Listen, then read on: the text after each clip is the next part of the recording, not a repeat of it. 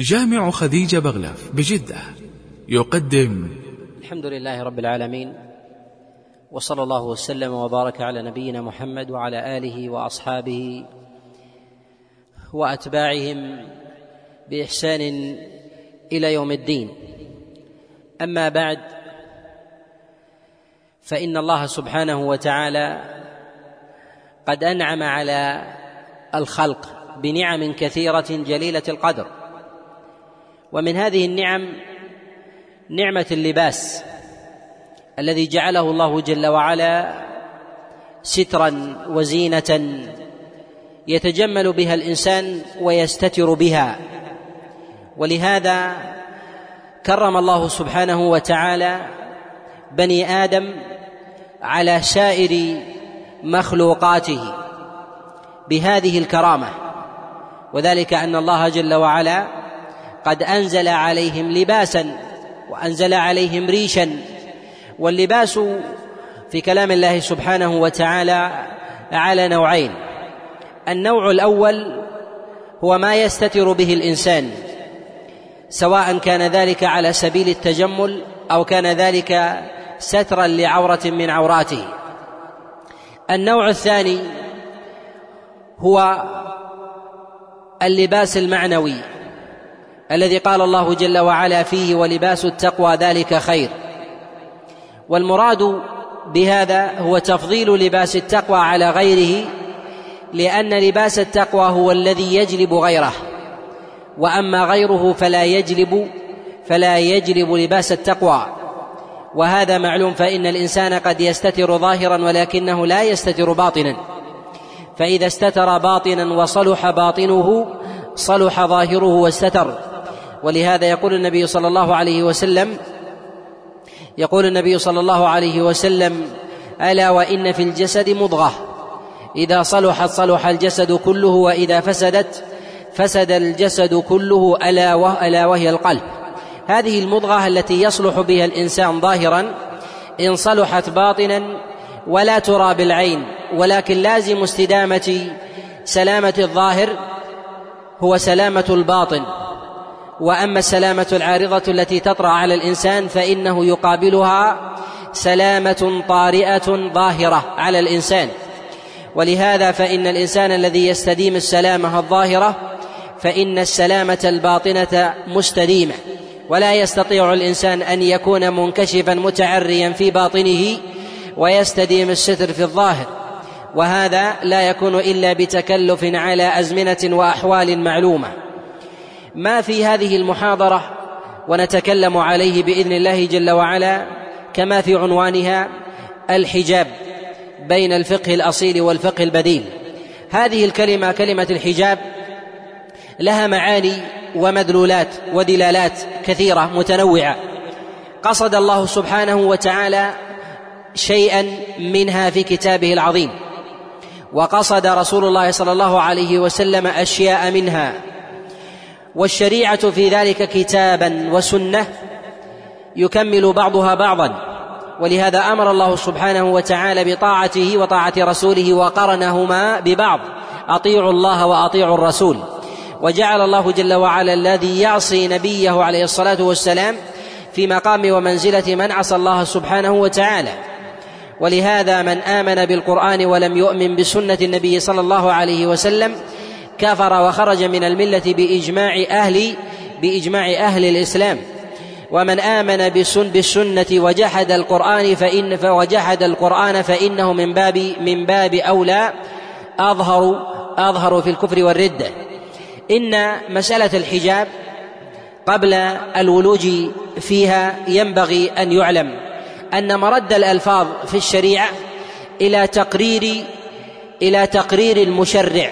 وأن أقرب الناس فهما للمصطلحات هو صاحب المصطلح من الناس وهذه قاعدة معلومة.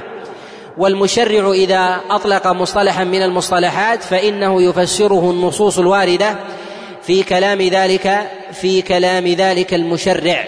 والنبي صلى الله عليه وسلم هو أعلم الناس بقوله ويليهم بعد ذلك أعلم الناس بقوله عليه الصلاة والسلام وهم أصحاب رسول الله صلى الله عليه وسلم. ولهذا جاء فضل الصحابة على على غيرهم ببيان المنزلة ببيان المنزلة والمرتبة بعد رسول الله صلى الله عليه وسلم. ويكفي في ذلك أن الأمة تطبق على أن الصحابة أفضل الخلق بعد أنبياء الله بعد أنبياء الله. وهذا من الأمور المشتهرة المعلومة المتقررة. ويتفرع عن ذلك أن هذا الفضل وهذه المنزلة يلزمها اقتداء اقتداء واتباع. وذلك الاقتداء والاتباع هو فرع عن ذلك العلم الذي أحاطوا به وذلك لمعرفة الحال. وما جاء عن رسول الله صلى الله عليه وسلم من جملة من الدلالات لبعض ملفوظاته عليه الصلاة والسلام. إن جهل الإنسان بالمصطلحات له أثر عظيم على جهله بفروع تلك المصطلحات فضلا عن النوازل التي تطرأ التي تطرأ على ذلك المصطلح من تقلب وكذلك أيضا من مغايرة في بعض النوازل فإن اللغة العربية لغة عامة. يستعملها الإنسان في موضع ويستعملها في موضع آخر لعمومها ويخالف المو ويخالف الموضع الأول. الموضع الثاني وهذا أمر وهذا أمر معلوم. ومن الألفاظ العامة والمصطلحات الشائعة هو مصطلح الحجاب.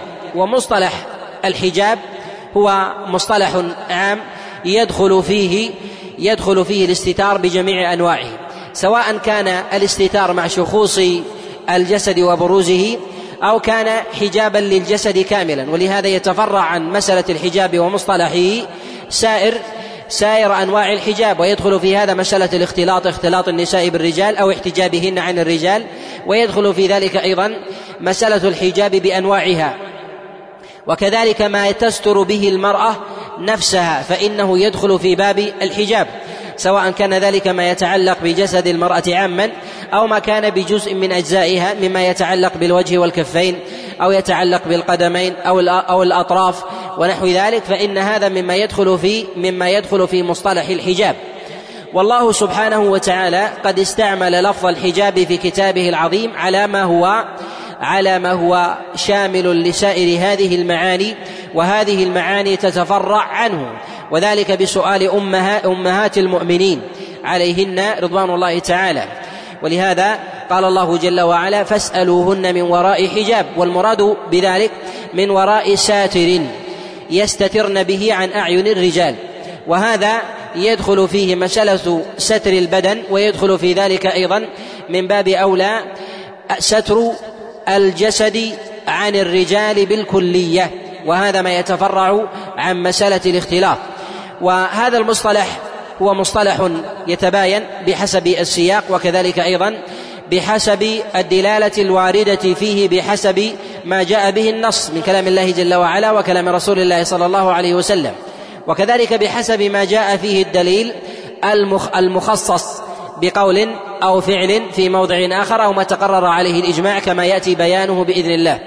مسألة الحجاب غلب على المتأخرين الاصطلاح على مسألة الحجاب هو ما تستر به المرأة نفسها ويتعلق في هذا بحسب البلدان وبحسب المفاهيم يتباينون بإسقاط هذا اللفظ.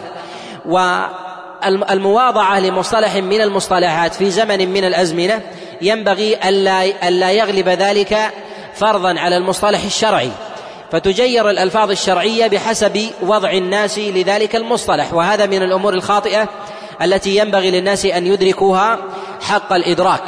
ولهذا شاع عند كثير من الناس معنى من معاني الحجاب فأخذ ينظر في نصوص الكتاب والسنة ويفسر تلك الألفاظ الواردة بذلك التركيب على المعنى الذي استقر استقر فيه. ولهذا العلماء يقولون إن من أظهر الخلط عند الناس هو جهلهم بالمصطلحات وذلك أنهم يحملون مصطلحا عاما على بعض أجزائه الذي اشتهر عندهم ويغلبونه على مراد الله جل وعلا ومراد رسول الله صلى الله عليه وسلم. وهذا من أظهر ما يخطئ يخطئ به الناس. والمصطلحات إذا كانت تنقلب من جهة المعنى بحسب الأزمنة بحسب الأزمنة. يجد الإنسان أن بعض الأزمنة تستعمل لفظا من الألفاظ يخالف الأزمنة المتأخرة أو العكس أيضا كلفظة الاستهتار.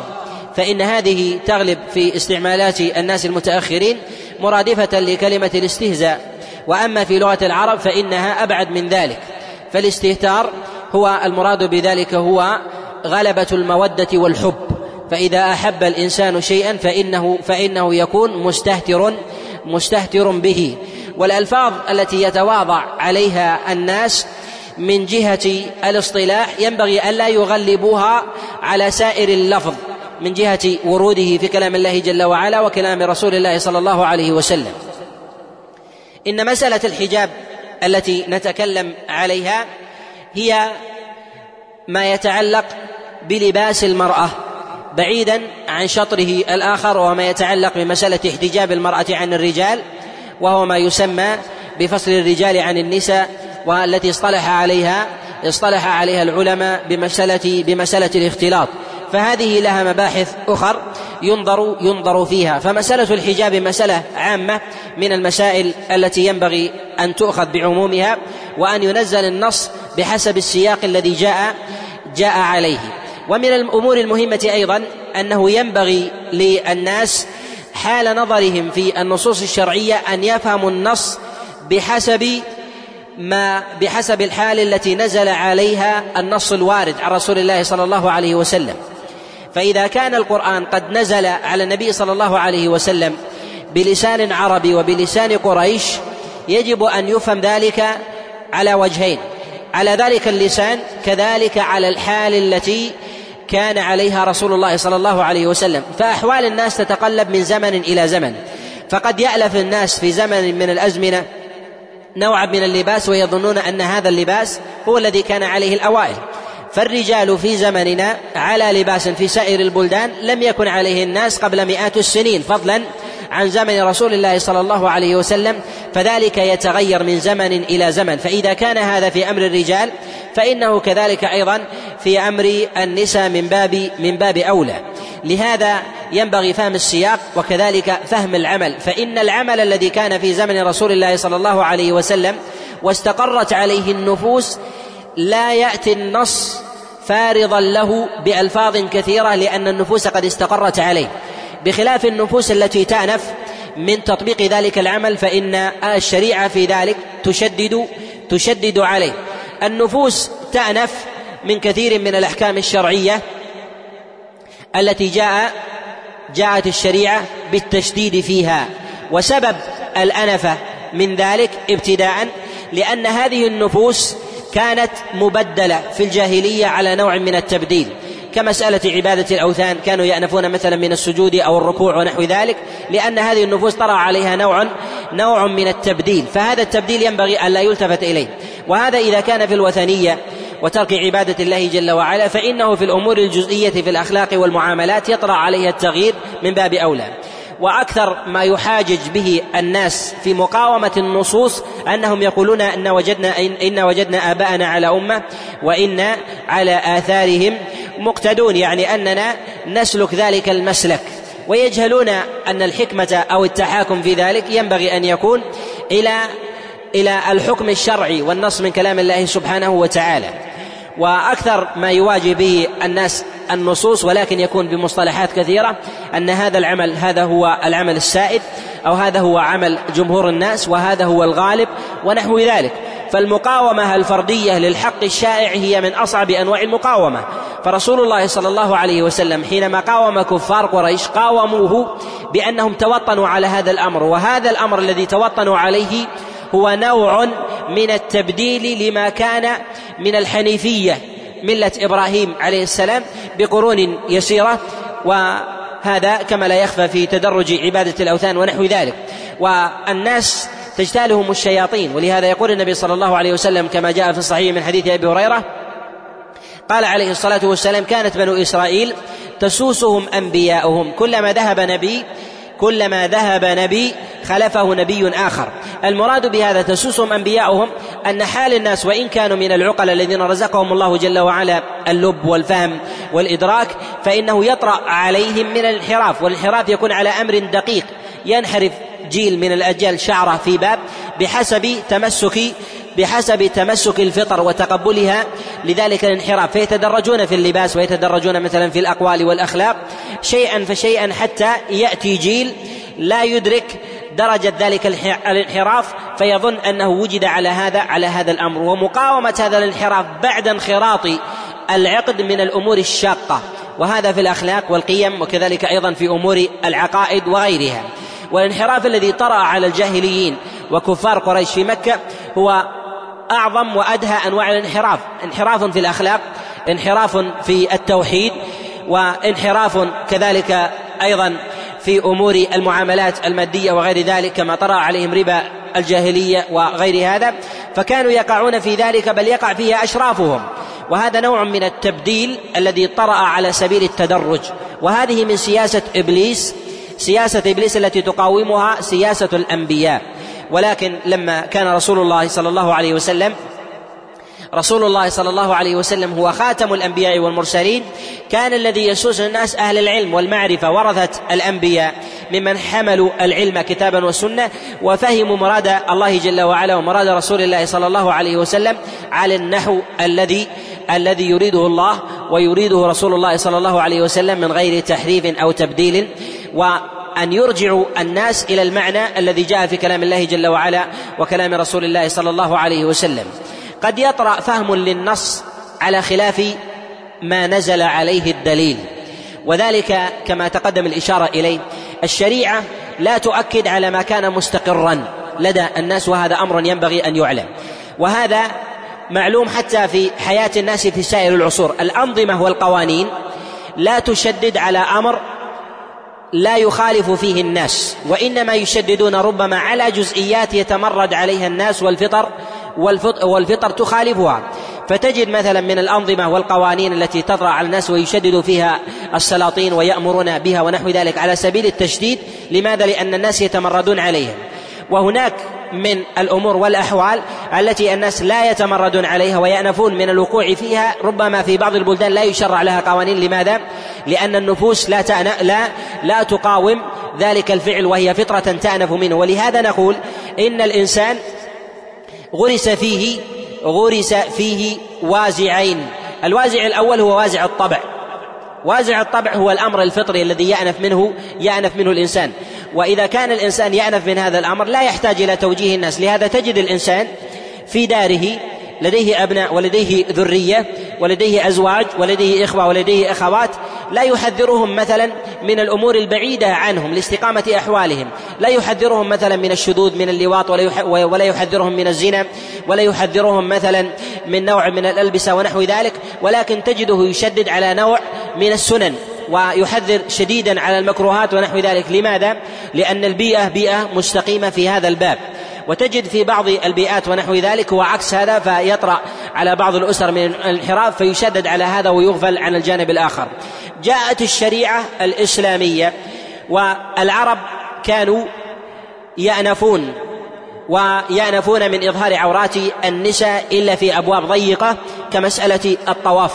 فإنهم كانوا يطوفون عراة وكانت المرأة تطوف عند البيت عارية لله جل وعلا تدينا بجهل وتقول اليوم يبدو بعضه أو كله وما بدا منه فلا أحله وبعض الرجال يفعلون ذلك. ولكنهم في غير ذلك فإنهم يشددون في هذا في هذا الأمر ويتساهلون في نوع من الأمور كمسألة البغى في بعض الجواري ونحو ذلك. ولهذا جاءت الشريعة في بيان أمر الحجاب مخففا. مع كونه من الأمور المتحتمة الضرورية. ولهذا جاءت النصوص فيها على سبيل التأكيد ببيان ببيان نوع من المعاني. حتى يفهم هذا الأمر تجد كثير تجد كثيرا من الناس يتعلمون كثيرا من العلوم ويدعون علوم حتى في العلم الذي يتعلمون فيه ذلك العلم لا يقبلون عليه لأن تلك المعلومة ولو كانت أعظم من غيرها مسلمة. مسلمة ولا يستحضر لها الإنسان دليلا. كمسألة مثلا الصلوات الخمس بصلاة الفجر ركعتين أو الظهر أربعا والعصر أربعا. لو سأل الإنسان نفسه ما هو النص الذي يستند إليه بكون الظهر أو العصر أربعا أو الفجر ركعتين؟ ما هو الدليل؟ بذكر الحديث عن النبي عليه الصلاة والسلام. تجد أنه لا يستحضر دليلا وربما لو أخذ في ذهنه ساعة أو ساعتين لا يستحضر من ذلك دليلا ولكن يحضر الدروس التي تفقهه في الجزئيات البعيدة. لماذا؟ لأن هذا الأمر من الأمور المستقرة واستقر عليها الأمر والنصوص في ذلك مع كونها موجودة في الصحيحين وغيرهما إلا أن إظهارها للناس من الأمور التي لا تتداعى الهمم على إظهارها وهذا أمر ينبغي أن يؤخذ في على أمر الموازنة ويفهم عليه ذلك الأمر الأصلي من جهة التشريع ورودا. الشريعة جاءت منضبطة ولكن كثرة وقلة وقوة وضعفا بحسب إقبال النفس على المنكر أو إحجامها أو إحجامها عنه وبحسب إقبالها على على الخير وبحسب إحجامها إحجامها عنه. لهذا ينبغي للإنسان أن يفهم النصوص فاهما لذلك فاهما لذلك بالعمل الذي كانوا عليه من الصحابة عليهم رضوان الله تعالى. كان الجاهليون يستترون وكنا وكان كانت النساء يحتجبن عن الرجال وإن كان جزء من الحجاب يظهر ويخالفون فيه كمسألة الاختلاط فإنهم كانوا لا يتحاشون من اختلاط النساء بالرجال في بعض الصور. فجاءت الشريعة في ضبط هذا الأمر وضبط كذلك جملة من الأمور من الأمور والأحكام فيه بنصوص ظاهرة من كلام الله جل وعلا وكلام رسول الله صلى الله عليه وسلم.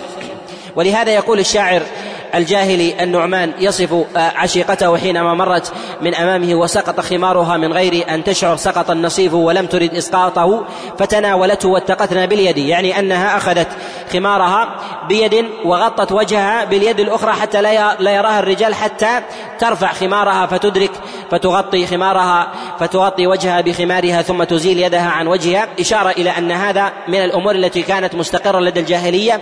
فوازع الطبع موجود في الشريعة.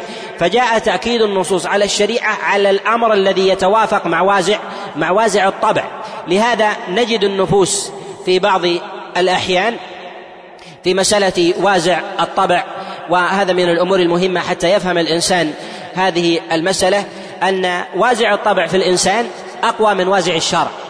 أقوى من وازع الشرع في بعض الصور. مثال ذلك الإنسان مهما كان صالحا تقيا ورعا عالما بكتاب الله عالما بسنة رسول الله صلى الله عليه وسلم لا يجوز له أن يخلو بالأجنبية ولا أن يسافر ولا أن يسافر معها.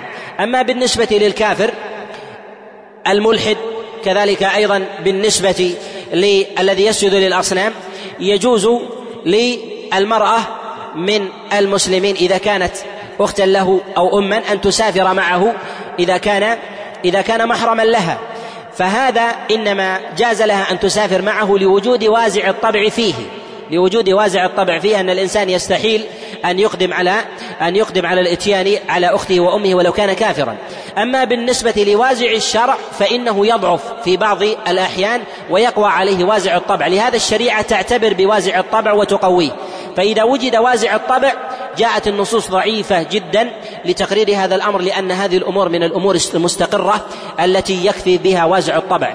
لما جاء الإسلام كان الناس أصحاب حير أصحاب حمية وغيرة وكذلك النساء أصحاب استتار وحياء وعفاف ونحو ذلك وبعد عن مواضع عن مواضع الشبهة. وهذا أمر وهذا أمر مستقر لدى لدى العرب في الجاهلية.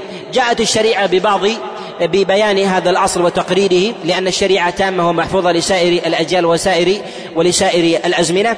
كذلك أيضا جاءت النصوص مبينة ومشددة لبعض المواضع اليسيرة من أمر الحجاب ولو لم تكن هي أعظم من الأصول, التي قل فيها قل فيها النص. لهذا ينبغي للإنسان أن يفهم أمر الموازنة وأنه إذا طرأ نوع تبديل على أحوال الناس أن يتعامل مع هذا التبديل على النحو والسياسة الشرعية في الموازنة بين وازع الطبع ووازع بين وازع الطبع ووازع ووازع الشرع وهذا أمر وهذا أمر من الأمور المهمة.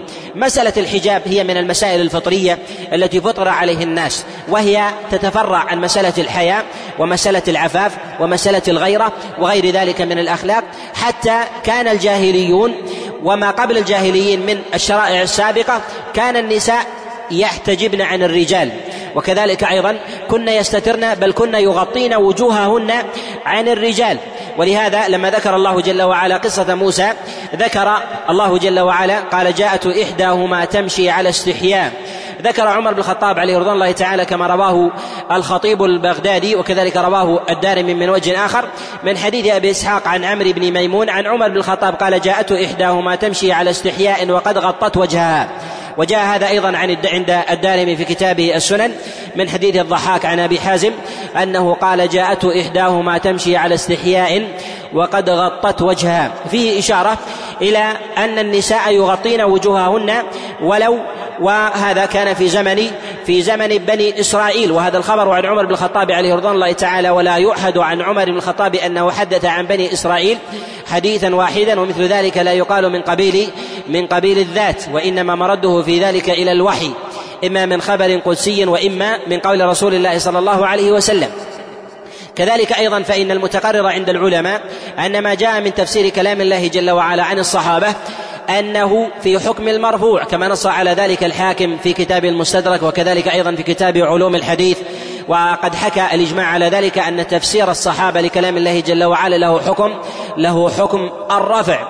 وهذا أيضا في كثير من الأزمنة كما تقدم في مسألة الجاهلية وكذلك أيضا في شعر النعمان وكذلك أيضا في قول الشاعر عن البراقع يقول جزى الله البراقع خيرا ما بقينا عن عن الفتيان دوما ما بقينا يوارين الحسان فلا نراها ويوارين القباح فيزدهين وهذا شاعر جاهلي يشير إلى أن النساء كن يلبسن البراقع في الجاهليه فجاءت الشريعة على هذا الأمر والنساء على هذا الأمر فجاء الأمر على مثل هذا من جهة التأكيد لبيان الحال. لهذا نحن أحوج ما نكون في مسألة بيان حجاب المرأة أن نبين الحال الذي كان في زمن رسول الله صلى الله عليه وسلم كيف كانت كيف كان الناس يحتجبون.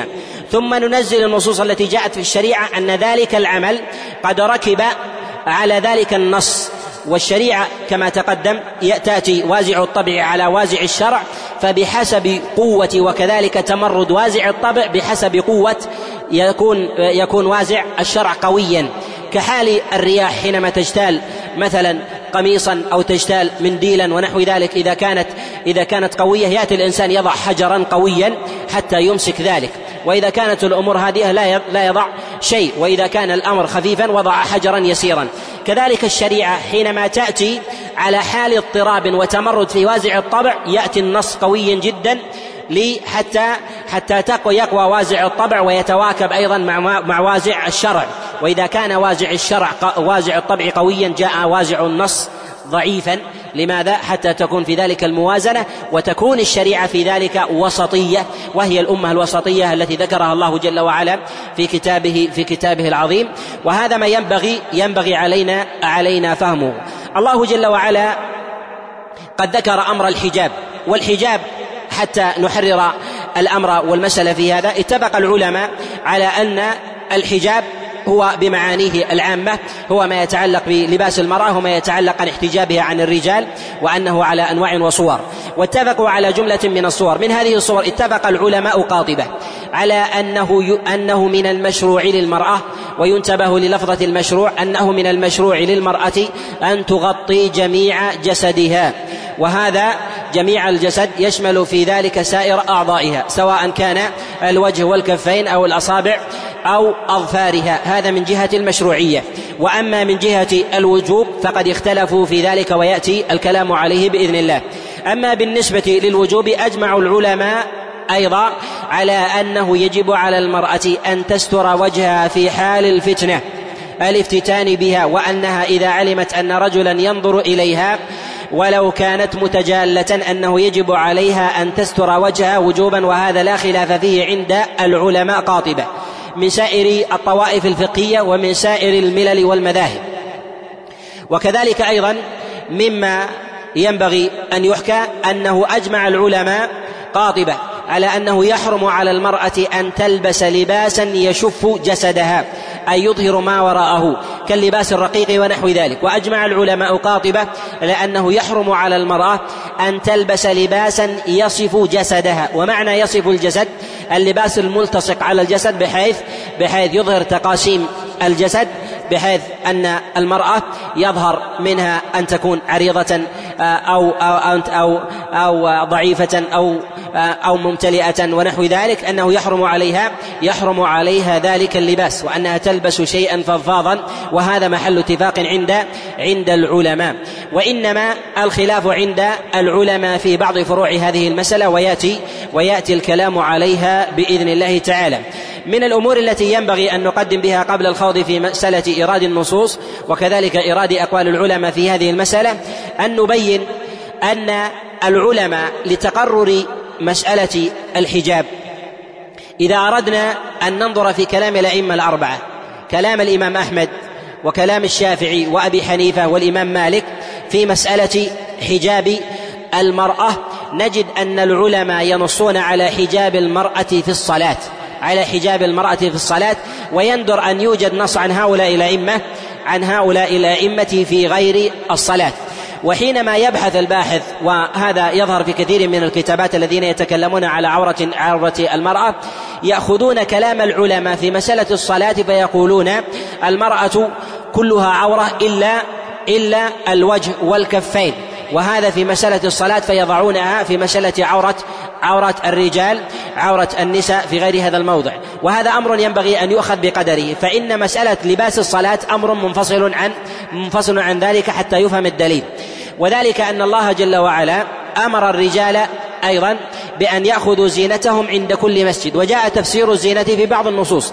من ذلك ما جاء في الصحيح من حديث أبي هريرة أن رسول الله صلى الله عليه وسلم نهى أن يصلي الرجل بثوب ليس على عاتقه منه شيء.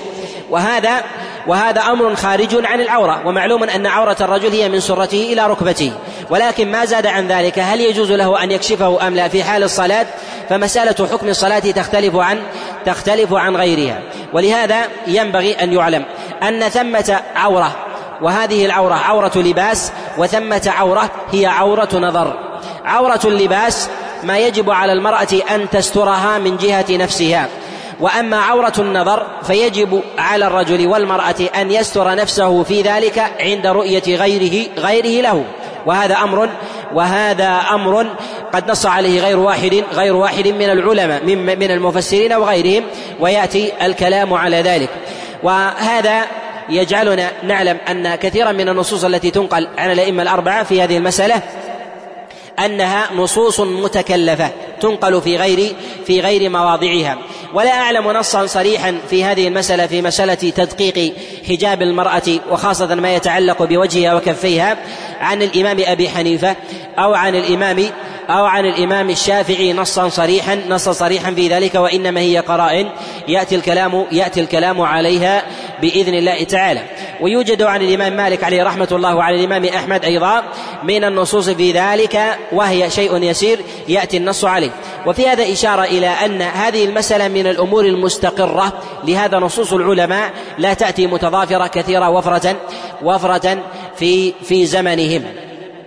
كذلك أيضا من الذي ينبغي الكلام عليه بعض النصوص التي يريدها العلماء أو يريدها بعض من يتكلم على هذه المسألة في قضية الحجاب واللباس ونحو ذلك وبعض الحجج النقلية أو الحجج العقلية. هذه نذكرها في آخر المحاضرة بإذن الله تعالى ونريد الدليل ونبين كذلك الحجة فيه وكذلك الضعف إن كان ضعيفا وكذلك أيضا وجهة النظر وقوتها وضعفها بإذن الله بإذن الله تعالى. أولا ما يتعلق بمسائل الإجماع كما تقدم فإن ما يشف وكذلك ما يصف جسد المرأة فإنها محرم عليها وهذا محل اتفاق عند العلماء. قد روى ابن سعد في كتابه في كتابه الطبقات من حديث هشام بن عروة عن أبيه أن الزبير لما قدم من العراق جاء إلى أسماء عليها رضوان الله تعالى وقد أهدى إليها ثيابا ثيابا مروية. وهذه ثياب رقاق. فلما لبستها فقالت أف خذوها. فكأنه قد وجد في نفسه فقال لا فقال لأسماء عليها رضوان الله تعالى إنها إنها لا تشف. فقالت عليها رضوان الله تعالى إذا كانت لا تشف فإنها تصف يعني أنها تصف الجسد. كذلك أيضا ما جاء عن رسول الله صلى الله عليه وسلم حينما أهدى لأسامة بن زيد لأهدى لأسامة بن زيد كما جاء في مسند من حديث عبد الله بن محمد ابن عقيل عن ابن أسامة بن زيد عن أسامة بن زيد أن رسول الله صلى الله عليه وسلم أهدى له ثيابا قبطية. أحد الثياب التي أهداها إليه دحية الكلبي. قال فلما رآني رسول الله صلى الله عليه وسلم قال أين الثياب التي أهديتك؟ فقال قلت لرسول الله صلى الله عليه وسلم إني أهديتها امرأتي. فقال النبي صلى الله عليه وسلم اذهب إليها ومرها أن تضع تحتها ثيابا غلاظا فإنها فإنها تصف. والمراد بهذا أن رسول الله صلى الله عليه وسلم فرق بين لباس أسامة وبين لباس زوجته. فإنه بالنسبة للرجل يغتفر في مسألة لباسه بخلاف بخلاف المرأة فإن المرأة يجب عليها أن تلبس الثياب الغلاظ. كذلك أيضا بالنسبة للثياب الفضفاضة. ما جاء في حديث أم سلمة حينما ذكر رسول الله صلى الله عليه وسلم اجره المؤمن فقال النبي قالت للنبي صلى الله عليه وسلم والنساء قال عليه الصلاة والسلام يرخينه شبرا. فقالت يا رسول الله اذا اذا ينكشفن. فقال النبي صلى الله عليه وسلم يرخينه ذراعا ولا يزدن والمراد بهذا أن المرأة يتأكد في حقها أن تغطي حتى حتى القدم. وهذا محل اتفاق عند العلماء من جهة المشروعية على خلاف في مسألة في مسألة الوجوب. يأتي الكلام عليه يأتي الكلام عليه بإذن الله بإذن الله تعالى. كذلك من الأمور التي ينبغي أن تؤخذ. بعين الاعتبار أن توطن كثير من الناس على نوع من الألبسة ونحو ذلك أن هذا لا يعني تغيرا للنص ولو كفر الناس كلهم لا يعني أن هذا الكفر هو هو الحق. ولهذا نجد أن الناس يتوطنون على كثير وعلى أمور كثيرة بحسب ميول الناس وانحرافهم في أمر الأخلاق وكذلك أيضا في أمر العقائد وكذلك في أمر الأفعال. لهذا انتشر التعري في كثير من بلدان العالم وكذلك أيضا التفسخ في بعض بلدان المسلمين ويظنون أن الناس قد نشأوا على هذا قد نشأوا على هذا الأمر ويأتي الكلام عليه وكذلك أيضا ظهرت بعض الأقوال التي تشير إلى أن الحجاب إنما هو خاص بأمهات المؤمنين وليس لبقية النساء علاقة في ذلك. فهذا من الأمور من من ألفاظ ومعاني الضلال التي تطلق المخالفة لكلام الله جل وعلا. ولهذا الله سبحانه وتعالى أمر رسول الله صلى الله عليه وسلم يا أيها النبي قل لأزواجك وبناتك ونساء المؤمنين يدنين عليهن من جلابيبهن. أمر الله جل وعلا نساءه وبناته ونساء المؤمنين أن يدنين عليهن من جلابيبهن. والعلة في ذلك أن يعرفن فلا يؤذين. وهذا خطاب موجه لسائر لسائر النساء كافة. ويأتي الكلام على تأويل هذه الايه على تأويل هذه الآية بإذن الله تعالى. من الأمور المهمة أن نفهم حال الناس عند نزول النص. كيف كان الصحابة عليهم رضوان الله تعالى؟ نساؤهم يحتجبن وما كن يلبسن. اولا بالنسبة لخروج المرأة وهذا نوع من الحجاب خروج المرأة من بيتها لحاجة غير متبرجة ولا مختلطة بالرجال من الأمور من الأمور الجائزة إذا كان لحاجة. وهذا قد جاء في حديث هشام بن عروة عن أبيه عن عائشة أن رسول الله صلى الله عليه وسلم قال لسوده يا سودة إن الله قد أذن لكن أن تخرجن لحاجتكن. فالمرأة إذا أرادت أن تذهب إلى بقال أو تذهب إلى إلى محل أو إلى جارتها أو تصل رحمها فتذهب فإن هذا من الأمور الجائزة إذا كانت لا تختلط بالرجال إلا عبورا. فهذا من الأمور من الأمور الجائزة التي كان عليها كان عليها العمل. أما بالنسبة للحجاب والاستتار النساء في ابتداء الأمر لم يكن يحتجبن عن الرجال حجاب حجاب عدم خلطة وإنما كن يختلطن ولكنهن يستترن. حتى في أمر الجاهلية وسائر قبائل وسائر قبائل العرب. بخلاف بخلاف الإماء فإن الإماء لا يتحجبن يعني أنهن لا يغطين الوجوه. والدليل على ذلك أن نساء العرب حتى من المشركات كن يتحجبن. ما جاء عند ابن سعد وغيره من حديث إياس بن سلمة بن الأكوع عن أبيه أنه قال وقع في نصيب جارية من العرب من بني فزارة وعليها قشع قد تغطت به فلم أكشفه عنها حتى قدمت المدينة فلما كشفتها قال رسول الله صلى الله عليه وسلم لله أبوك هبها لي فوهبتها لرسول الله صلى الله عليه وسلم ففاد بها رسول الله صلى الله عليه وسلم أسار المسلمين. وفي هذا إشارة أن بني فزارة ولو كانوا من المشركين أن نساءهم يستترن فإذا كان أهل الجاهلية على ذلك وهم محاربون فكيف أيضا؟ فكيف حال المسلمين من أهل من أهل المدينة؟ فكان هذا الأمر مستقرا لديهم.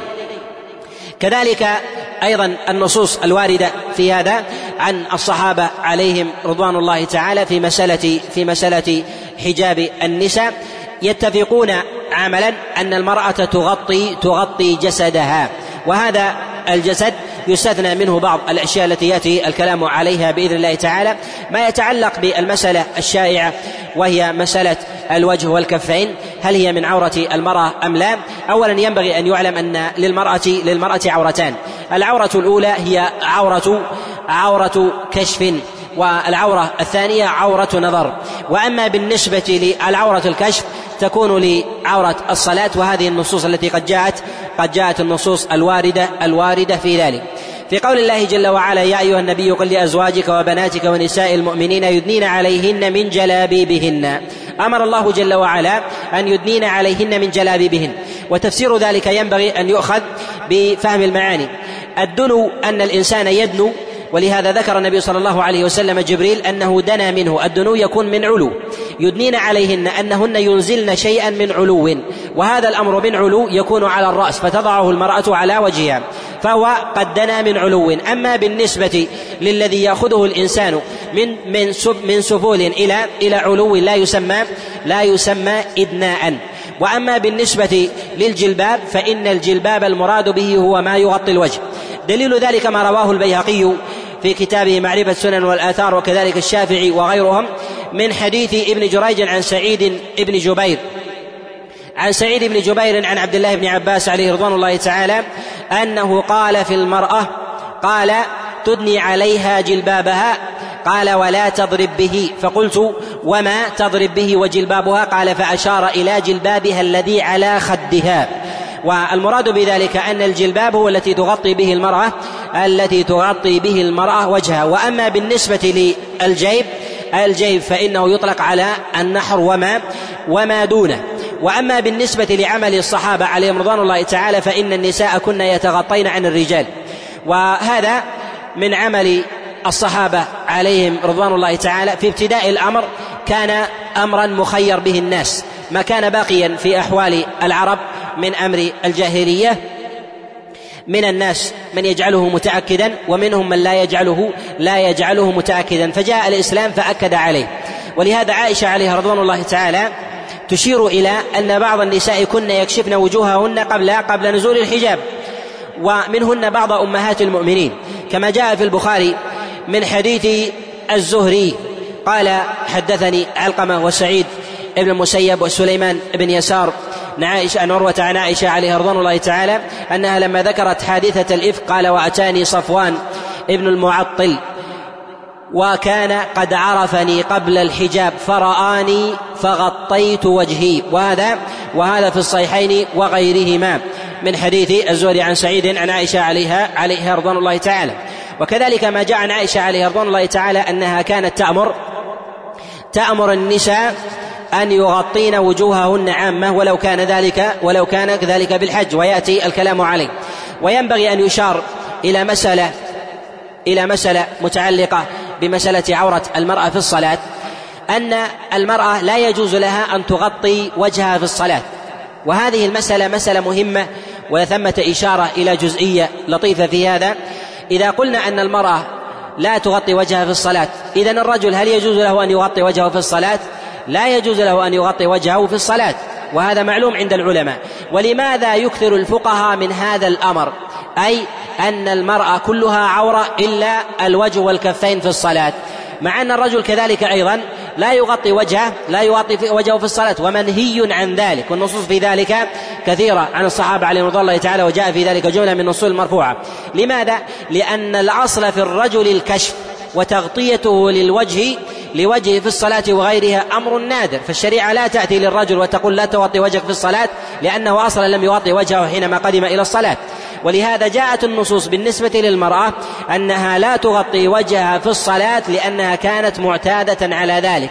مع الاشتراك في الحكم الواحد بالنسبة للرجل والمرأة في تغطية الوجه في أمر الصلاة ولهذا يكثر العلماء من قولهم المرأة كلها عورة إلا الوجه والكفين مراد بذلك في مسألة الصلاة وهذه يكثرونها في مسألة المرأة في كتب الفقهاء. لماذا؟ لأن المرأة معتادة على التغطية في في يومها وليلتها حال, حال بروزها بخلاف الرجل لا يرد عليه النص لأن الشريعة تتواكب مع الفطرة وأحوال الناس. فما كان فما كان يلزم منه التأكيد جاء التأكيد على ذلك مع الاشتراك في مسألة الحكم. وإذا غطت المرأة وجهها في الصلاة لم تبطل الصلاة كذلك أيضا بالنسبة للرجل. كذلك أيضا في قول الله جل وعلا ولا يبدين زينتهن. في نهي الله جل وعلا عن إبداء الزينة. جاءت الزينة في هذه الآية في موضعين. الموضع الأول في النهي والموضع الثاني في الاستثناء إلا ما ظهر منها. أمر الله جل وعلا بعدم إبداء الزينة وفي قوله جل وعلا إلا ما ظهر منها. جاء في ذلك جملة من النصوص في بيان الزينة الظاهرة وغير الظاهرة. جاء في ذلك جملة من النصوص عن أصحاب رسول الله صلى الله عليه وسلم ولا أعلم في ذلك نصا مرفوعا عن رسول الله صلى الله عليه وسلم في بيان في بيان مقدار مقدار الزينة ويكون ثابتا عن النبي عليه الصلاة والسلام. وإنما هي من أقوال الصحابة وأقوال الصحابة في ذلك ممن مما مما يحتج مما يحتج بها لأنها في أبواب في أبواب التفسير. جاءت روايات في ذلك وينبغي أن نتنبه قبل الولوج في النقول في هذا أن يعلم أن بعض كتب التفسير تنقل الزينة تنقل الزينة ولا يبدين زينتهن عن بعض المفسرين وبعضهم ينقلها في سياق الزينة الأولى وبعضهم ينقلها في سياق الزينة المستثنات هل هي من الزينة التي لا تظهر أم من الزينة التي تظهر؟ فيأخذها بعض النقلة من دواوين العلماء فيختارها بحسب المشارب الفقهية فيضعها في أحد الموضعين ويقع خلط في ذلك خلط في ذلك كثير. أولا اختلف المفسرون في الزينة في الزينة التي تظهر إلا ما ظهر منها جاء في ذلك جملة من النصوص منهم من قال يظهر من ذلك الوجه والكفين يظهر يظهر من هذا الوجه والكفان. جاء في ذلك عن عبد الله بن عباس وأسانيده عنه عنه ضعيفة. وهذا أعلى ما يشتهر وينقل في هذا الباب عن عبد الله بن عباس والنص في ذلك عن عبد الله بن عباس على خلافه وبيانه كما يلي. قد روى ابن جرير الطبري في كتابه التفسير من حديث محمد ابن حميد الرازي عن يزيد بن هارون عن أبي هارون. عن نهشل عن الضحاك عن عبد الله بن عباس عليه رضوان الله تعالى أنه قال الزينة هي الوجه والكفين وجاء في رواية عنه أنه قال الكحل والخاتم. وهذا إسناده ضعيف. محمد بن حميد الرازي وهو شيخ محمد بن جرير الطبري ضعيف وقد ضعفه غير واحد من العلماء بل قال بعضهم أنه إنه متروك. وكذلك نشل فإنه فإنه ضعيف الحديث ضعيف الحديث جدا. وكذلك أيضا فإن الضحاك لم يسمع من عبد الله بن مسعود. الأثر الثاني ما جاء عند ابن جرير الطبري من حديث مسلم ابن كيسان عن سعيد بن جبير عن عبد الله بن عباس أنه قال الوجه والكفين وجاء في رواية الكحل والخاتم. وهذا إسناده ضعيف فإن مسلم بن كيسان قد ضعفه غير واحد من العلماء بل قال النسائي إنه متروك إنه متروك الحديث. وقد جاء أيضا هذا موقوفا أيضا على سعيد بن جبير واضطرب فيه مسلم بن كيسان فتارة يرويه عن سعيد بن جبير عن عبد الله بن عباس وتارة يرويه عن سعيد بن جبير عن عبد الله بن عباس. جاء عن عبد الله بن عباس ما يخالف ذلك بإسناد صحيح. قد روى ابن جرير الطبري وابن أبي حاتم في كتابه التفسير من حديث عبد الله بن صالح كاتب الليث وروايته نسخة عن معاوية بن صالح عن علي بن أبي طلحة وروايته نسخة عن عبد الله ابن عباس عليه رضوان الله تعالى أنه قال ولا يبدين زينتهن قال أمر الله جل وعلا نساء المؤمنين إذا خرجن وبرزن إلى الرجال أن يغطين وجوههن. وجاء في رواية عنه ويبدين عينا. وجاء هذا أيضا عن عبيدة السلماني كما رواه ابن جرير الطبري أيضا من حديث ابن عون عن محمد بن سيرين عن عبيدة قال يغطين وجوههن ويبدين ويبدين عينا. والمراد بإبداء العين في ذلك أن المرأة تبصر طريقها سواء كان بعين أو بإثنتين. ولو أبدت الإثنتين من غير إسراف فإن ذلك مما مما لا حرج مما لا حرج فيه من غير إبداء من غير إبداء زينة. ويؤكد ذلك ويعضده ما جاء عن عبد الله بن مسعود عليه رضوان الله تعالى في تأويل هذه الآية عند ابن جرير الطبري من حديث أبي إسحاق ويرويه عن أبي إسحاق شعبة بن الحجاج وهو من أوثق أصحابه. عن أبي الأحوص وهو من الفقهاء عن عبد الله ابن مسعود عليه رضوان الله تعالى أنه قال في قول الله جل وعلا ولا يبدين زينتهن. قال الوجه والكفين. وجاء في رواية وجاء في رواية عنه الثياب في الاستثناء إلا ما ظهر منها يعني الثياب أنه يجوز للمرأة أن تبرز بثيابها ولو كان يتخللها شيء شيء من أمر الزينة الذي لا يظهر منه الفتنة. كأن تلبس المرأة كأن تلبس مثلا المرأة معطفا أو خمارا ونحو ذلك ويظهر منه آه، نوعا مما يفتن بعض الرجال فهذا مما تستتر به المرأة ولا حرج عليها أن تظهره إذا كان لا يغلب عليه لا يغلب عليه الافتتان. وهذا غالب تأويل المفسرين المفسرين في ذلك. وقد جاء في ذلك عن جماعة من الصحابة عليهم رضوان الله تعالى في مسألة ضبط الحجاب ويأتي الكلام عليه. من الأمور المهمة المتعلقة بهذا الباب أن يفهم ما كان عليه عمل الصحابيات عليهن رضوان الله تعالى. الصحابة عليهم رضوان الله تعالى كان نساؤهم يحتجبن ويتغطين عن الرجال ويغطين وجوههن. أما ما عدا الوجه فهذا محل إجماع. أما بالنسبة للوجه فإنه عمل الصحابة كافة ولا أعلم امرأة من أصحاب رسول الله صلى الله عليه وسلم ثبت عنها أنها كاشفة لوجهها إلا بعض النصوص التي ترد وفيها ضعف ويأتي الكلام عليها بإذن الله تعالى. قد جاء عن عائشة عليه رضي الله تعالى أنها كانت تأمر النساء ولو كن في الحج أن يغطين وجوههن.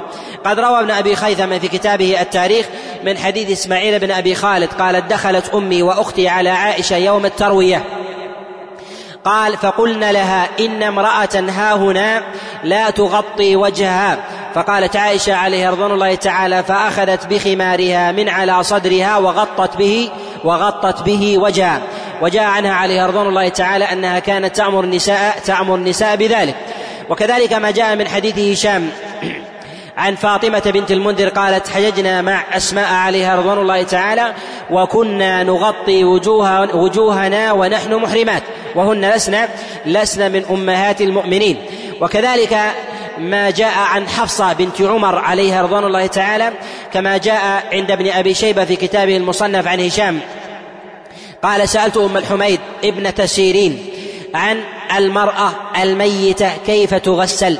فقالت سألت حفصة بنت عمر عليها رضوان الله تعالى فقالت نغسلها ونكفنها كما نكفن كما نكفن الحي كما تختمر الحية.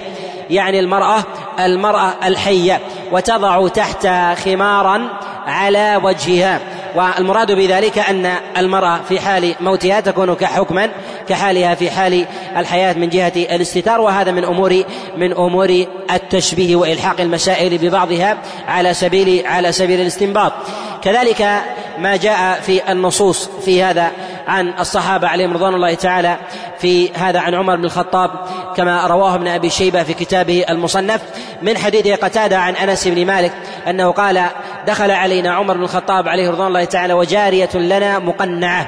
وجارية لنا مقنعة. فنهاها عمر بن الخطاب عليه رضوان الله تعالى فقال لا تشبهين بالحرائر. ومعنى مقنعة القناع هو الشيء الذي يضعه على الإنسان وعلى رأسه. يتدلى أو لا يتدلى.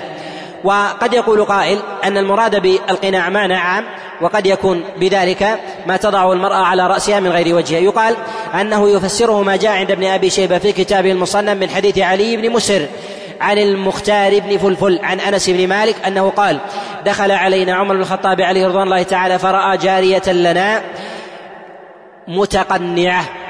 فقال عمر بن الخطاب ضعي جلبابك على رأس على رأسك. ولا تشبهي بالحرائر.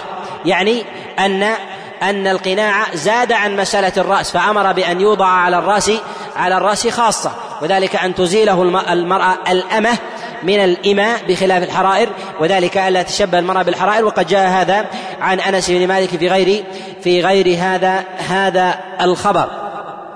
وكذلك قد جاء في هذا عن جماعة من السلف في هذا عن علي بن أبي طالب عليه رضوان الله تعالى أنه كان يأمر النساء ولو كن محرمات كما رواه ابن أبي شيبة في كتابه المصنف من حديث حاتم بن إسماعيل عن جعفر بن محمد بن علي بن الحسين عن أبيه أن علي بن أبي طالب عليه رضوان الله تعالى قال تسدل المحرمة. خمارها على وجهها. وجاء هذا أيضا عنه من وجوه متعددة. وجاء هذا أيضا عن أسماء عليها رضوان الله تعالى. وكذلك جاء من وجه آخر عن عائشة وفيه ضعف. كما عند أبي داود من حديث يزيد بن أبي زياد عن مجاهد أن عائشة عليها رضوان الله تعالى قالت كنا كنا آه، كنا نكشف وجوهنا مع رسول الله صلى الله عليه وسلم فإذا مر الركبان بنا غطت المرأة منا وجهها وإسناده في ذلك ضعيف لحال يزيد بن أبي زياد.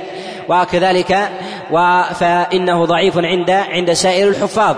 ويغني ما ذلك في ذلك ما جاء عن عائشة عليه رضوان الله تعالى ما تقدم عند عند ابن أبي خيثمة في كتاب في كتابه التاريخ. وكذلك عند ابن سعد قد رواه بلفظ آخر عن عائشة عليها رضوان الله تعالى. وفي هذا الباب أيضا ما جاء عن طاووس بن كيسان وهو من فقهاء اليمن وهو من التابعين من المفسرين ما يرويه عنه ابنه عبد الله عن طاووس بن كيسان أنه قال في المرأة المحرمة قال تسدل وجهها وجه تسدل خمارها على على وجهها. وكذلك قد كان جماعة من التابعين ينكرون على النساء إن كشفن وجوههن ولو كن ولو كن في المطاف كما جاء هذا عن عبيد بن عمير كما رواه كما رواه صالح بن أحمد ويرويه عن أبيه عن عبد الله عن عبيد بن عمير أنه رأى امرأة كاشفة في الطواف فقال يا أمة الله لا تفتني الرجال. وكذلك أيضا جاء عن عبد الملك عبد الملك بن حبيب عن أبي حازم وهو من أجلة من أجلة التابعين ومن عليتهم أنه نهى امرأة كاشفة لوجهها في الطواف. وإسناده في ذلك عنه عنه صحيح. قد رواه ابنه عبد العزيز بن أبي حازم عن أبيه وكذلك رواه عبد الملك بن حبيب عن أبي حازم أنه نهى عن ذلك. وكذلك أيضا فإن النصوص في هذا عن أتباع التابعين في ذلك آه، متضافرة ويأتي الكلام عليها. أما بالنسبة للأئمة الأربعة في هذا فليعلم أن بعض الفقهاء نبه على اجتزاء بعض النصوص من كلام بعض الفقهاء في مسألة الصلاة وتؤخذ إلى مسألة إلى مسألة عورة النظر ويجعلون الحكم في ذلك مشترك.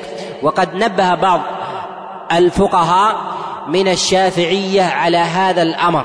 أن الفقهاء لا ينصون على عورة النظر لاستقرارها. وقد نص على هذا الموزع من الشافعية عليه رحمة الله أن أئمة الأربعة والأخص الإمام الشافعي عليه رحمة الله لا ينص على عورة على عورة النظر لاعتبار أن هذا الأمر مستقر وإنما ينصون على عورة الصلاة. فيأخذون عورة الصلاة ويجعلونها في عورة النظر وهذا من الأمور التي يخلط فيها يخلط فيها بعض الناس. أولا بالنسبة للنص عن أبي حنيفة لا أعلم عنه نصا في ذلك. لا أعلم عنه نصا في ذلك.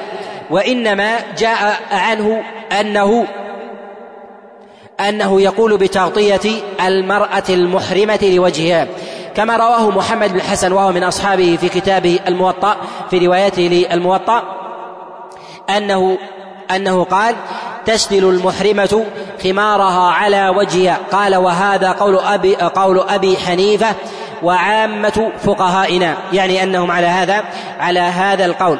ومن نقل عن أبي حنيفة قولا بالنص أنه قال آه، بهذه المسألة سواء بكسب أو بغيره فقد تكلف شيئا قد تكلف شيئا معدوما. أما بالنسبة للإمام مالك عليه رحمة الله فقد جاء عنه نص صريح بوجوب تغطية المرأة لوجهها كما في كتابه المدونة.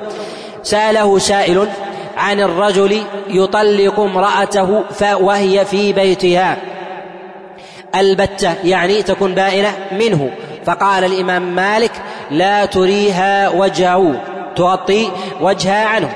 فإذا كان هذا من المرأة لزوجها لزوجها البتة منه فكيف لأجنبي فكيف لأجنبي بعيد عن ذلك؟ أما بالنسبة للإمام الشافعي عليه رحمة الله أيضا فإن النص في ذلك عنه في كتابه الأم أنه قال كما في كتاب الحج قال ويستحب يعني للمعتمر وكذلك الحاج أن يبتدئ بالطواف ابتداء أول ما يقدم إلا المرأة إن قدمت نهارا أن تؤخر الطواف إلى الليل حتى لا يراها لا يراها الرجال. فإذا كان الإمام الشافعي عليه رحمة الله يؤكد على المرأة أن تؤخر أن تدع أمرا مستحبا وهو المبادرة بالطواف حتى لا يراها الرجال لشخصها. فكيف أن تبرز بوجهها وتزاحم الرجال تزاحم الرجال في ذلك. ولا أعلم نصا عن الإمام الشافعي عليه رحمة الله تعالى في ذلك صريحا في هذه المسألة وإنما الإشارات في ذلك تشير إلى تأكيده على هذا الأمر. ونقل ابن قدامة عليه رحمة الله في كتابه المغني في مسألة تغطية المرأة المحرمة لوجهها. قال تسدل المرأة المحرمة خمارها على وجهها. قال وهذا قول عثمان بن عفان ومالك بن أنس والشافعي ولا نعلم فيه ولا نعلم فيه خلافا. والمراد بهذا أن المرأة إذا كانت محرمة وغطت وجهها فإنها إذا كانت في غير إحرام من باب من باب أولى. والذي يمنع على المرأة في حال الإحرام هو لبس النقاب أن تنتقب المحرمة أما بالنسبة أن تسدل على وجهها خمارا من غير انتقاب فإن هذا فإن هذا من الأمور غير المحظورة على المرأة وهي من الأمور المتأكدة. ولهذا جاءت النساء كما في حديث أم إسماعيل وأخته حينما دخلت على عائشة في يوم التروية وقالت إن هنا امرأة إن تاب أن تغطي وجهها يعني أنها تجهل تظن أن أن تغطية الوجه هي كحال النقاب. قال فأخذت عائشة خمارها من على صدرها وغطت به وغطت به وجهها. إشارة إلى أن المحرمة إذا كانت في حال إحرام فإنها تغطي وجهها فإنها إذا كانت في حال حل من باب من باب أولى. وكذلك عن الإمام أحمد عليه رحمة الله النص في ذلك عنه صريح فإنه كان يقول المرأة عورة كلها ولو ولو ظفرها. وقد جاء عنه النص أنه لا يبدو منها شيء وقد جاء هذا في رواية متعددة كما جاء في رواية صالح وكذلك أيضا في رواية أبي طالب وغيره عن الإمام عن الإمام أحمد عليه رحمة الله. هؤلاء الأئمة الأربعة. وأما بالنسبة للنقول التي ينقلها الأئمة من نسبة الأقوال الفقهية فهي ينبغي أن يفرق بين أقوال الأئمة وبين فقهاء المذاهب بين أقوال الأئمة وبين فقهاء المذاهب. فقهاء المذاهب من البلدان سواء كان من الحنفية أو الشافعية أو المالكية في هذه المسألة جاءت عنهم الأقوال متباينة متعددة في هذا الأمر. أما بالنسبة للأقوال الأقوال الفقهية للأئمة من الفقهاء من المذاهب الأربع من مذهب أبي حنيفة ومالك والشافعي وأبي حنيفة فالأقوال متباينة في ذلك. واتفقوا على أنه في زمن الفتنة والمرأة إذا علمت أن الرجل ينظر إليها وإذا نظر إليها افتتن بها وهو ينظر إليها أنه يحرم عليها أن تكشف وجهها وهذا محل اتفاق عند عند عندهم وإنما وإنما الخلاف في بعض الدواوين الفقهية في كشف المرأة لوجهها في حال عدم ورود في حال عدم ورود الافتتان. وأما في حال وجود الافتتان فهذا محل اتفاق اتفاق عندهم. قد حكى الاتفاق على ذلك جماعة كابن قدامة وكذلك ابن رسلان من الشافعية ابن قدامة من الحنابلة وابن حجر أيضا آه، من آه، من الشافعية وغيرهم أيضا كأبي بكر العربي من المالكية وابن عابدين أيضا في حاشيته وغير غير هؤلاء يحكون الاتفاق. على العلماء وجوب ووجوب تغطية المرأة لوجهها في حال في حال الفتنة. وهذا الاتفاق عند ورود الفتنة والفتنة إما أن تكون عامة أو تكون خاصة. والمراد بالفتنة العامة أن يعم في أزمنة الناس الافتتان ونحو ذلك وكذلك أيضا بالنسبة للخصوص إذا برزت امرأة ولو كان في طريقها رجل واحد إذا كان يفتتن هذا الواحد وجب عليها أن تغطي هذا محل اتفاق عندهم. وإنما الخلاف عندهم في حال عدم الافتتان. ينص جماعة من الفقهاء من المذاهب الأربع على وجوب تغطية المرأة لوجهها. ومن يحكي أن المذاهب الفقهية أن جمهور المذاهب الفقهية تقول بعدم وجوب تغطية المرأة لوجهها فهذا من الأقوال الخاطئة. وهذا من الأقوال الخاطئة التي يروج لها. ومن نسب قولا لأحد أئمة الأربعة قولا في هذه الأقوال فهو, فهو مخطئ في هذا. بل إنما هو بل هي أقوال لبعض لبعض الفقهاء المنتسبين لبعض المدارس الفقهية كبعض الفقهاء من من الحنفية وذهب جماعة من الفقهاء من الحنفية إلى وجوب تغطية الوجه وهو قول أبو بكر وهو قول أبي بكر الجصاص كما في كتابه كما في كتاب أحكام القرآن وكذلك قول أبي بكر بن العربي وهم من المالكية كما في كتاب أيضا أحكام القرآن. وذهب إلى هذا جماعة من الفقهاء من الشافعية وهو قول ابن حجر الهيتمي وكذلك قول ابن حجر آه، العسقلاني وهو قول ابن رسلان وهو من الشافعية أيضا. وذهب إلى هذا جماعة وخلق متوافرون من الأئمة من الفقهاء من الفقهاء من الحنابلة وهو قول وهو قول عامتهم وكثير من المدونات العصرية التي تعتني بهذا التدوين يقع الخلط فيها كما تقدم الإشارة إليه بنقل نصوص العلماء في مسألة الصلاة وجعلها في عورة النظر.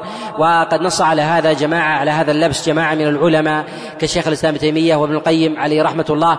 ونص على هذا أيضا البيضاوي في كتابه التفسير. وكذلك نص عليه الصنعاني عليه رحمة الله في بعض كتبه أن هناك من يخلط فيها بين هاتين المسألتين بين عورة النظر وبين عورة عورة الصلاة فينقل نصوص العلماء في هذا. كذلك النصوص الواردة في كلام العلماء في مسألة في مسألة إبداء الزينة ولا يبدين زينتهن وهذه الزينة التي تظهر وأما التي لا تظهر إلا ما ظهر منها منهم من يخلط بين هذه وهذه فيريد النصوص الواردة في هذا في هذا مع ورود خلاف عن بعض السلف في هذه المسألة ويأتي الكلام في النصوص التي يستدل يستدل بها. تقدم الكلام أني لا أعلم نصا عن أحد من أصحاب رسول الله صلى الله عليه وسلم من الصحابيات أنها كانت تكشف وجهها على الإطلاق وإنما النصوص الواردة في ذلك أنهن كن يغطين أما ما جاء في ذلك من بعض الأحاديث التي يستدل بها من اشهرها وأظهرها ما رواه ما رواه الإمام أحمد وكذلك أبو داود من حديث من حديث سعيد بن بشير عن قتادة عن خالد بن دريك. عن عائشة عليها رضوان الله عن عائشة, عن أسماء عليها رضوان الله تعالى أن رسول الله صلى الله عليه وسلم دخلت عليه أسماء. وهذا من حديث عائشة دخلت دخلت عليه أسماء. وعليها ثياب رقيقة. فقال رسول الله صلى الله عليه وسلم إن المرأة إذا بلغت المحيض لم يصح أن يظهر منها إلا هذا وهذا فأشار إلى وجهه وكفيه. هذا خبر أنكره الحفاظ أنكره أبو داود وهو معلول بعدة علل. أولها أن خالد بن دريك الذي يروي هذا الخبر عن عائشة لم يدركها كما نص على ذلك أبو داود عليه رحمة الله في كتابه السنن وقد أخرج هذا الخبر أيضا في المراسيل وجعله مرسلا من حديث سعيد عن قتادة مرسلا وهو الصواب. ومعلول أيضا بتفرد السعيد به وهو وفي في حفظه لين. وهذا الخبر عامة الحفاظ الأوائل على على إعلاله. وكذلك ما يستدل به في حديث عبد الله بن عباس عليه رضوان الله تعالى في حديث الفضل ابن عباس. لما كان النبي صلى الله عليه وسلم بمزدلفة فجاءت امرأة من خثعم فقالت يا رسول الله إن لي أبا شيخا كبيرا لا يستقيم على الراحلة. ف وجاء في رواية أن رجلا جاء إلى رسول الله صلى الله عليه وسلم ومعه جارية والنبي صلى الله عليه وسلم على راحلته و, و يردف الفضل عليه رضوان الله تعالى والفضل ينظر إليها. ورسول الله صلى الله عليه وسلم يصرف وجهه. قالوا فيه دلالة على ان أن هذه المرأة كانت كاشفة لوجهها. اولا هذا الخبر قد جاء عند أبي يعلى مبينا مبينا في سبب مجيء هذا الرجل مع بهذه الجارية ولولا أن يأتي بغير بأن يأتي ويسال ويسأل رسول الله صلى الله عليه وسلم من غير إتيان بهذه الجارية. وذلك أنه قد جاء هذا الخبر بإسناد صحيح من حديث سعيد بن جبير عن عبد الله بن عباس أن الرجل جاء بهذه الجارية يعرضها على رسول الله صلى الله عليه وسلم ليتزوجها. وهذا إسناده إسناده صحيح عن عبد الله بن عباس. وهذا التعريض يعني في إشارة إلى مسألة متقررة عند العلماء وهو أن الرجل ينظر إلى المرأة التي التي يرغب يرغب بها. وإذا عرض الرجل بنتا له على غيره ليراها ويعلم في نفسه أنه يرغب من نكاحها فإن هذا من الأمور من الأمور الجائزة. أما من غير سبب فلا فلا يجوز. والفضل كان شابا قد قارب الاحتلام ونظره في ذلك محتمل أن تكون ها أن النبي صلى الله عليه وسلم حينما صرف بصره والنبي صلى الله عليه وسلم يطلق بصره إشارة إلى أن ما جاء عن عبد الله بن عباس هو المراد أن ذلك كان عرضا على رسول الله صلى الله عليه وسلم. وهذا يظهر أنه جاهل من ذلك الرجل الذي جاء للنبي عليه الصلاة والسلام ومعلوم أن الخطبة في ذلك لا يجوز للمحرم. إلا أن هذا الرجل أراد نظر رسول الله صلى الله عليه وسلم لا أن تكون في ذلك خطبة وهذا من الأمور الجائزة. وكذلك أيضا من النصوص التي يستدل بها ما جاء في حديث عبد الملك بن أبي سليمان عن عطاء عن جابر بن عبد الله أن رسول الله صلى الله عليه وسلم حينما خطب الناس في يوم العيد ذهب إلى النساء فجاءت امرأة إليه سفعاء الخدين. وقالوا سفعاء الخدين إشارة إلى أن الراوي يرى وجهها فذكر أنها سفعاء الخدين. أولا ينبغي أن يعلم أن الإماء أن الإماء يختلفن عن الحرائر وأن النصوص المتشابهة يرجع فيها يرجع فيها إلى الأمور المحكمة. وهذا الخبر هذه المرأة التي جاءت هل هي حرة أم أم أمة لا يستطيع الإنسان أن يحكم في ذلك فإذا كانت النصوص مستقرة لدينا وثابتة في عمل الصحابة عليهم رضوان الله تعالى في هذا وكذلك عمومات الأدلة في هذا من ظاهر كلام الله وفعل الصحابة وأمر رسول الله صلى الله عليه وسلم ليس لنا أن نحمل امرأة جاءت لا يدرى هي حرة أم أم أم غير حرة ومعلوم أن للأمة من آه، من الترخيص في هذا ما لا يحصل للحرة. وكذلك أيضا في قوله استفعاء الخدين إشارة إلى إلى حالها وقد جاءت هذه الزيادة في حديث عبد الملك بن أبي سليمان عن عطاء عن جابر بن عبد الله ولم تأتي في حديث ابن جريج عن عطاء عن جابر بن عبد الله وفي فيها علة في ذلك. كذلك أيضا فإن قول سفعاء الخدين إشارة إلى أن هذه المرأة من النساء التي اللاتي يعملن. و التي يعمل من النساء في الغالب في زمنهم وتخدم نحو ذلك هي الإماء التي يخرجن ويعلفن البهائم ويخرجن يخرجن أيضا إلى السوق والجواري ونحو ذلك. في الغالب هي أحوال أحوال آه، الإماء كذلك أيضا فإن القواعد من النساء يرخص لهن أن يكشفن وجوههن. والمراد بالقواعد هي التي لا ترجو نكاحا. التي لا ترجو لا ترجو نكاحا يعني أن الخطاب لا يأتونها ولا يتشوف ولا يتشوف الرجال لها وهي كبيرة السن. وهذه المرأة التي قامت هل يستطيع الإنسان أن يحدد أن هي هي حرة أم أما هل هي قواعد من القواعد أم لا؟ لا يستطيع الإنسان أن يحكم في ذلك. لهذا ينبغي ألا يطلق النص في مثل في مثل هذا. كذلك أيضا ما جاء عن رسول الله صلى الله عليه وسلم من النهي عن النظر إلى المرأة كما جاء في حديث في حديث جرير بن عبد الله كما جاء في الصحيح أن رسول الله صلى الله عليه وسلم قال نهى عن النظر نظر الفجأة وقال لك الأولى وليست لك الثانية. قالوا إذا كان النبي صلى الله عليه وسلم نهى عن نظر الفجأة الفجأة والنظر ما نهي إلا وقد كشف الوجه وبدت وبدت العورة وإلا ما العلة من نهي النبي صلى الله عليه وسلم عن عن النظر. هذا تعليل في مقابل النص والنبي صلى الله عليه وسلم حينما نهى عن النميمة. النبي النبي عليه الصلاة والسلام نهى عن النميمة. والنميمة هو نقل الكلام السيء إلى غيره. هل يدل هذا على جواز الغيبة؟ لا يدل على جواز الغيبة. ولو أن النبي صلى الله عليه وسلم نهى عن النميمة وهي نقل كلام الغير في غيره مع استقرار الغيبة التي يتكلم بها الناس فالغيبة محرمة لكن لو وجدت حرم على الإنسان أن ينقلها. لهذا نهى النبي صلى الله عليه وسلم عن النميمة وليس للإنسان أن يقول أتكلم في فلان ولكن لا يصل إليه كلامي وإذا كان لا يصل إليه كلامي فإن هذا جائز لأن هذا مخالف لما هو مستقر ومحل اتفاق.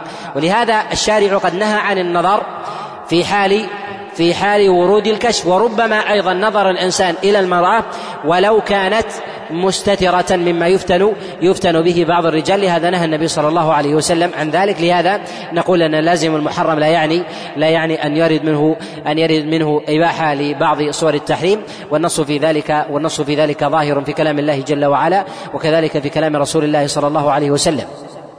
كذلك أيضا من الأمور المهمة التي ينبغي الإشارة إليها أن كثيرا ممن يتكلم على هذه القضايا وخاصة ما يتعلق بقضايا الحجاب يتكلمون عليها والمنزع في ذلك ليس من المنزع الشرعي ليس من منزع الشرع ولا ولا الورع وإنما يحاولون ويحاولون الدعوة إلى السفور والدعوة إلى التفسخ ونحو ذلك وعلامة ذلك أن كثيرا من المتحمسين إلى قضايا حجاب المرأة وكشفها يرون التعري للعورات المجمع عليها ولا يظهر إنكار ولو في موضع واحد.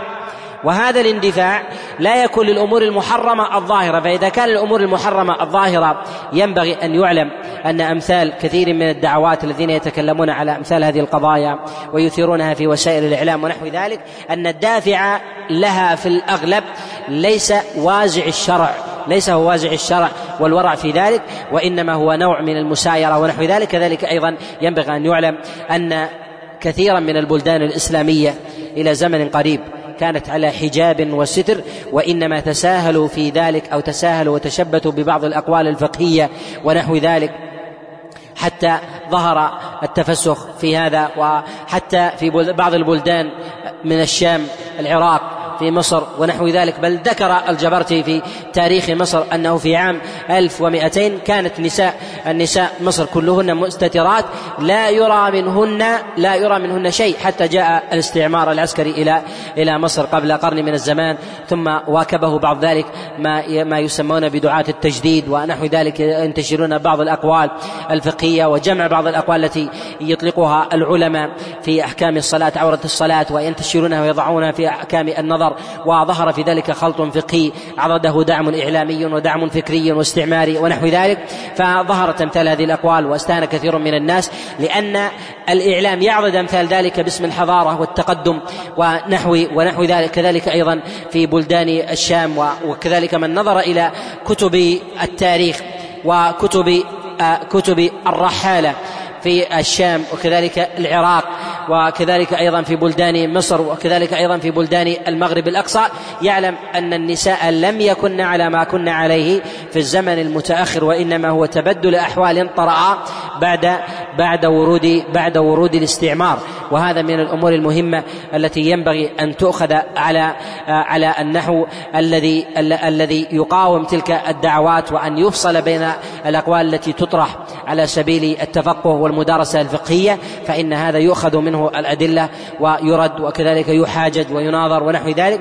أما من يريدها يريد أن ينقض العرى وأعظم دلالة على ذلك أن التفسخ وإظهار الأمور المحرمة التي هي بإجماع الملل حتى الكتابية من اليهود والنصارى في دواوينهم في توراتهم وإنجيلهم أنه يحرم على المرأة فيهم أن تظهر شعرها. وهذا وهذا النصوص في كتبهم ناطقة. وفضلا عن عن الإجماع عند المسلمين كما نص على ذلك ابن أبد كما نص على ذلك ابن المنذر وابن عبد البر وكذلك ابن قدامة في إظهار شيء من شعر المرأة وهذا محل اتفاق. والمرأة في وسائل الإعلام وكذلك في المحافل وفي المجلات والصحف تظهر ما هو محل اتفاق عند سائر أهل أهل الشرائع. فضلا عن سائر المذاهب الإسلامية من السنية والبدعية ثم لا نجد حماسا وكذلك إثارة في مقاومة أمثال هذه المنكرات ثم يبحثون ويدرسون مسائل فقهية ويريدون أدلة في ذلك. وهذا إذا لم يتفق معنا على مسائل الإجماع المتقررة ينبغي أن لا تؤخذ أقواله طرحا فقهيا مسلما في هذا وأن يبين الدليل. وكذلك يؤخذ بالعزيمة في أمثال هذا لأن أمثال هذه الدعوات إذا إذا قلت وضعفت في الأمة بالتشبث بالرخص وتسويغها فإن عرى الفضيلة تنسخ شيئا فشيئا حتى يظهر ما هو أبعد من هذا من أمور التعري والبعد عن دين الله جل وعلا اصولا وفروعا. كذلك أيضا أن نأخذ العبرة من كثير من الدول التي ظهر فيها التفسخ وكذلك اختلاط النساء بالرجال والذين يضعون احتياطات كل التجارب التي ظهرت في بلدان المسلمين. هي تجارب من جهة الحقيقة هي لكسر الحواجز الموجودة لدى نساء المسلمين. في قبل أيام كان زارني أو زارني أحد الإخوة الفضلاء من أحد البلدان الخليجية يقول قبل عشر سنوات من الآن كانت المرأة نزلت إلى الميدان لدينا لدى في بعض الميادين وكانت توضع المرأة في بعض المطارات أو في بعض المراكز أو في بعض المراكز التجارية. توضع المرأة في زجاجة كاتمة وتوضع فتحة دائرة بحيث الإنسان لا يراها وإنما يرى يدها تعطي الورق وتأخذ الورق في بعض الجهات الأمنية ونحو ذلك. قال ثم لم تمضي خمس سنوات حتى أزيل اللون ووضع الشفاف ثم أزيل الزجاج ثم وضع مقعد للرجل مع المرأة. يقول في غضون عشر سنوات فقط. وهذه الضوابط لو التزم بها من حولنا ما شدد العلماء ما شدد العلماء على هذا والله جل وعلا أمر بالاعتبار أمر بالاعتبار.